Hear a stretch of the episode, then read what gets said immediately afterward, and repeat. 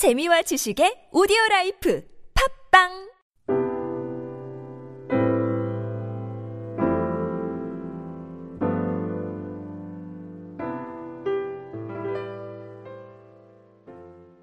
예, 열왕기 저자는 아, 이 솔로몬 이후의 역대 왕들 중에서 히스기야 왕을 아주 집중적으로 조명하고 있습니다. 그래서 예, 히스기야 왕은 아주 선왕이죠, 선왕.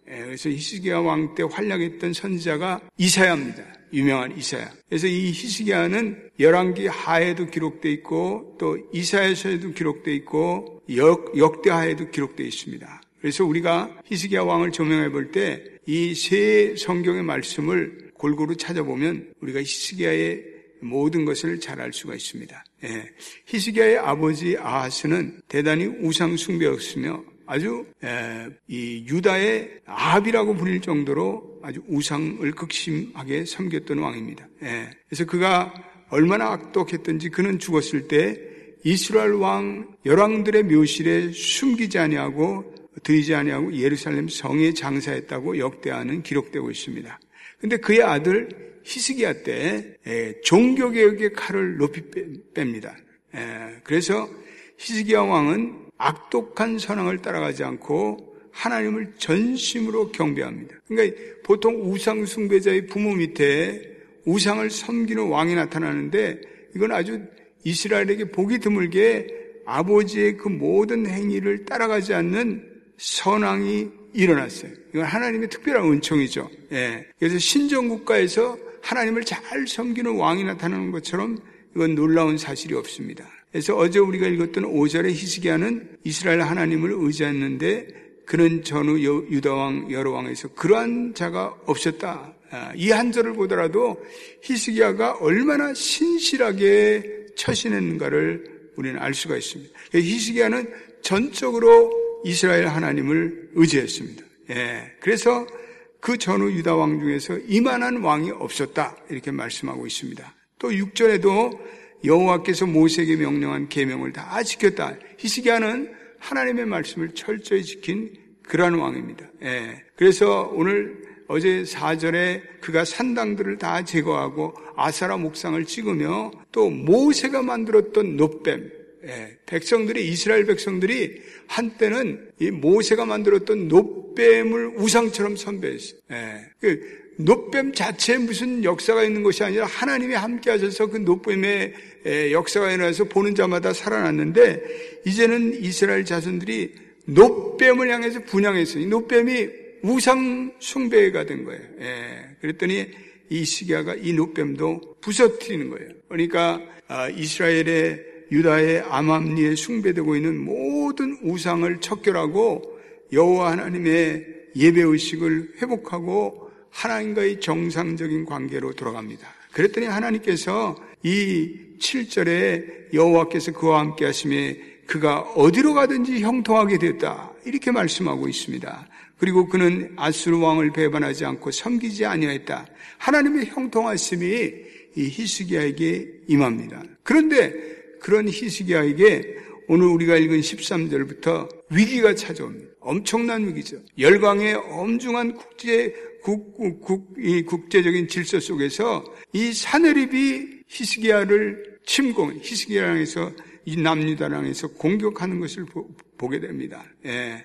그래서 믿음으로 살려고 하고 믿음으로 나가서 하나님의 축복을 받는데 현실에서는 또 위기가 찾아와요. 예. 그래서 오늘 아수레 왕 샬라메셀이 군대를 이끌고 찾아오는 것을 볼 수가 있습니다. 이 히스기야 왕이 사네립을 향한 조공도 거부하고 또 블레셋 가사 지방을 공격함으로 이 아수르의 애국 공격에 차질을 줬습니다. 그래서 사네립은 목표를 바꿔서 애굽이 아니라 이 유다를 공격했습니다. 14절 한번 읽어보겠습니다. 14절에 시작 유다 왕 히스기야가 라기스로 사람을 보내어 아수르 왕이 이르되 내가 범죄하였나이다. 나를 떠나 돌아가셔서 왕이 내게 지으신 것을 내가 당하리라 하였더니 아수르 왕이 곧 은 300달란트와 금 10달란트를 정하여 유다 왕 히스기야에게 내게 앉으라 이렇게 되어 있습니다. 그랬더니 이 아수르와의 사내립 군대가 엄청난 대군이었어요. 예. 그래서 히스기야를 공격할 때 히스기야의 그 강한 믿음이 흔들리기 시작했어요. 예. 그래서 오늘 14절에 오늘 아스로 왕에게 내가 범죄하였나이다. 예. 이렇게 마음이 돌아섰어요. 그게 하나님을 떠나 마음이 돌아섰어요. 예. 그래서 어, 이사야는 이 히스기야의 믿음이 없음을 보고 책망하는 그런 말씀이 이 이사야에서 나옵니다. 예. 그래서 히스기야는 자기가 정치적인 과오를 범하였다 이렇게 사과를 예. 이 정치적인 과오는 결국 배신을 뜻하는 거죠. 내가 아수를 섬기지 않고 애굽을 섬기려 했던 그것을 내가 예. 그래서 이사야 선자는 왕의 이런 상황을 히스기야의 믿음의 연약함에 대한 하나님의 징벌이라고 이사야 8장에 지적을 해요. 네. 근데 예, 초기에는 아주 강력한 반아수르 정책을 폈던 히스기야가 마음이 약해져 아수르의 그 말할 수 없는 막강한 군대에 그는 굴복합니다. 예. 그 이스라엘 백성들도 이러한 사실에 이사야 22장에 아, 보면 아, 내일 우리 죽으니 먹고 마시자 이렇게 뭐 하나님에 대한 믿음이 상실돼요. 예. 사실 엄청난 거죠. 수십만의 아수르 군대가 이 예루살렘을 포위하고 있을 때 그들이 왜 두려움이 없겠어요? 예. 그랬더니 히스기야가 15절과 16절에 이렇게 아수르 왕의 요청에 응합니다. 15절 16절 읽어보겠습니다. 시작.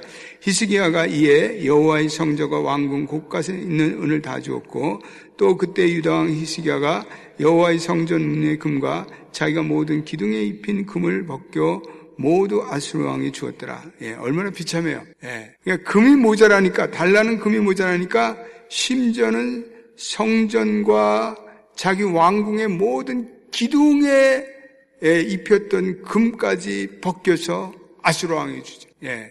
우리가 우리나라가 옛날에 이조 시대 때이 음, 일본을 일본들이 침략했을 때또이 오랑캐들이 침략했을 때 아마 마찬가지였을 거예요. 아마 처참한 수모와 말할 수 없는 그러한 참담함을 당했을 거예요. 오늘 성전에 입힌 금마저 벗겨서 아수르 왕에 줬다 이렇게 말씀하고 있습니다. 예.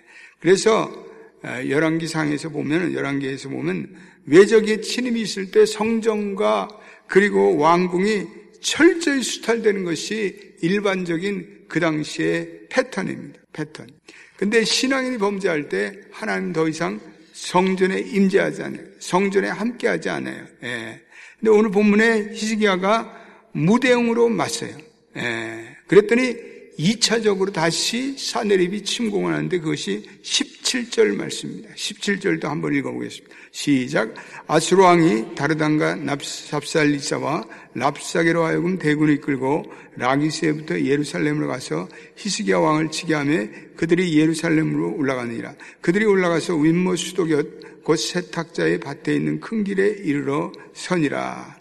거기에 보면 17절에 랍사게라는 인물이 나와요. 이 랍사게 주목할 만한 사람이죠. 랍사게. 예. 이 랍사게는 사네림 대왕을 보필하는 국내 대신이었자 그는 아주 군사령관입니다. 근데 랍사게는 정치적인 수완이 대단한 자예요. 예. 그는 타협과 설득에 능한 외교관입니다. 또 이 랍사게는 히브리어도 얼마나 잘하는지 몰라요. 그러니까 아람어와 히르브 히브리에 능통한 자예요. 그래서 오늘 이 본문에 이 나타나는 19절에는 다 랍사게의 말이에요. 랍사게. 이 랍사게가 아, 이렇게 나타나서 하나님을 모독하고 또 저들이 믿는 하나님에 대해서 모욕하고 그런 것을 볼 수가 있어요. 이 랍사게의 말이에요. 랍사게의 말. 예. 그런데 오늘 이 17절에 중요한 그 지명이 하나 나오는데 윗모시도 곧 세탁자의 밭. 예. 히스기야 시대는 예루살렘 성 밑으로 수도를 물이 흐르는 어, 수로를 건설하여 성 밖에서 흐르는 물줄기를 끌어들여서 이스라엘 백성들이 필요한 뭐 세탁을 하거나 식수를 하거나 전시에 그 물을 공급했어요. 그래서 적군에 포위당했을 때 생활용수의 문제를 공급하기 위해 지하 수로를 건설했어요. 예. 그래서 어, 이 예루살렘 성 밖에 물을 끌어다라 성내로 끌어들이고 그리고 어, 이 히스기야가 이 아수르의 침입에 대방해서 아수르 군대가 사용할 수 있는 모든 물의 근원을 막았어요. 예. 그 사내리 또 그것을 알고 있었기에 그 물 수로 그 밑에서 위에서 예, 지금 시위를 하고 있는 거예요. 예. 근데 오늘 랍사기가 예, 이 히스기야를 향해서 이렇게 조롱을 하는 두 가지 말씀이 오늘 21절과 22절에 나와요. 21절 한번 읽어보겠습니다. 시작. 이제 내가 너를 위하여 저 상한 갈대 지팡이 애굽을 의뢰하도다. 사람이 그것을 의지하면 그의 손에 찔려 들어갈지라. 애굽 왕 바로는 그에게 의뢰하는 모든 자에게 이와 같으니라. 첫째는 너희들이 섬기는 그 애굽이 갈대 같다. 나일강에는 갈대가 많기 때문에 갈대처럼 그렇게 왔다 갔다 하는 애굽을 왜 의지하느냐? 조롱하는 거예요. 조롱하는 거죠. 예. 그리고 22절에는 또 그 히스기야에 하였던 모든 종교 개혁을 조롱해요. 22절도 읽어보겠습니다. 시작. 너희가 내게 이르기를 우리는 우리 하나님 여호와를 의뢰하리라 하리라마는 히스기야가 그들의 산당과 제단을 제거하고 유다와 예루살렘에게 명령하기를 예루살렘 이 제단에서만 예배하라 하지 아니하였느냐 하셨나니. 예. 너희 왕이 이제는 모든 산당을 제거하고 예루살렘 성전에서 예배하라고 했는데 그렇게 예배했는데 그 결과가 뭐냐? 지금 너희들이 당하는 이 곤욕함이 하나님이 살아겠다면 너희에게 이러한 곤욕스러운 위기를 줬겠느냐 이렇게 비양거리는 것을 볼 수가 있습니다. 예. 근데 이 모든 교만한 말을 한 것이 바로 랍사게 랍사게. 예. 그랬더니 이 히스기야가 이 말을 듣고 이제 우리가 계속해서 읽어갔지만 모든 백성들과 함께 그리고 이제는 굵은 베옷을 입고 그리고 하나님 앞에 간절히 회개 그리고 하나님께 기도하며 그리고 하나님께 매달려요. 예, 절대절명으로 매달려요. 예, 그래서 이 백성들도 히스기야의 명령에 다 순종해서 이제는 결사항전으로 이제는 죽으면 죽으리라 그렇게 나가요. 근데 여러분들이 잘 아시다시피 여호와의 사자가 밤에 나타나. 이제 우리 20장쯤에 가면 이걸 볼 텐데 에, 밤에 여호와의 사자가 나와. 이스라엘 역사 중에 이스라엘 전쟁사 중에 가장 미스테리한 하나님의 역사가 나타나. 그래가지고 18만 5천 명이 한밤중에 송장이 돼요. 예. 이게 바로 히스기야의 이야기예요. 히스기야 때의 이야기예요. 예. 그래서 하나님의 그 놀랍고도 경이로운 심판이 내려요. 예. 그 랍삭이 망령된 심판이 하나님의 엄중한 심판을 받게 되고 이 전쟁에서 패배함으로 랍삭의 운명도 끝, 끝장이 나요. 예, 하나님의 놀라운 역사가 일어나죠. 그거 우리가 이제 공부하게 될 거예요. 예. 오늘 우리가 이 공부, 이 본문을 우리 공부하면서, 아, 믿음의 사람들을 조롱하기 위한 사탄의 불화살이 계속 있어요. 예. 때때로 우리의 믿음을 흔들어 놓고 또 우리가 인생에 또 위기를 맞이해서 야, 너 하나님을 섬기는 자들이 그런 고난이 왜 찾아오냐? 그런 어려움이 왜 찾아오냐? 사탄이 불화살을 쏴요. 예. 근데 우리 흔들리지 만, 예. 그럴 때일수록 우리는 믿음의 방패, 믿음의 전신갑주를 입고 믿음의 방패를 높이 들어 그 불화살을 막는 여러분 되시기를 축복합니다.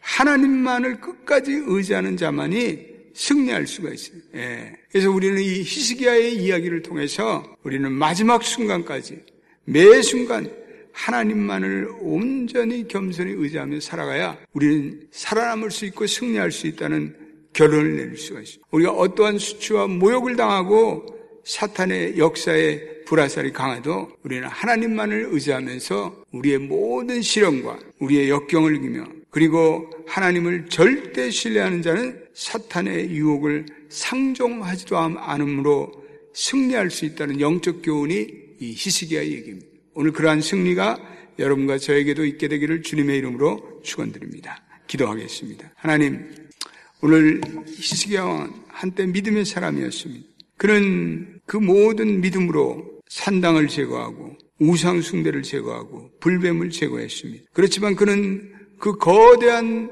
사내입의 대군 앞에서 믿음이 흔들렸습니다. 하나님, 우리가 우리의 인생에 때때로 이 사탄의 말할 수 없는 불화살 속에 수치와 모욕을 당할 때 우리의 믿음이 흔들리가 쉽습니다. 그러나 하나님 간절히 기도합니다. 히스기야가 믿음으로 굵은 배옷을 입고 모든 백성들과 함께 하나님께 참여하며 하나님께 기도할 때 하나님께서 한밤중에 여호와의 사자를 보내 18만 5천 명의 18만 5천 명의 그 모든 사내립의 군대를 송장으로 만들었던 하나님의 놀라운 역사의 사건을 기억하며 오늘 우리에게도 어떠한 사탄의 불화설이 쏘아지든지 우리가 굴복하지 않고 믿음으로 하나님을 의지하며 승리할 수 있는 믿음의 결단을 하는 저희가 되기를 원합니다. 우리 이 시간에 한번 합심해서 기도하십시다. 하나님, 사탄이 쏘는 불화살이 그 저들의 그러한 악한 불화살이 강할지라도 우리는 오늘도 수치와 모욕을 당해도 하나님만을 온전히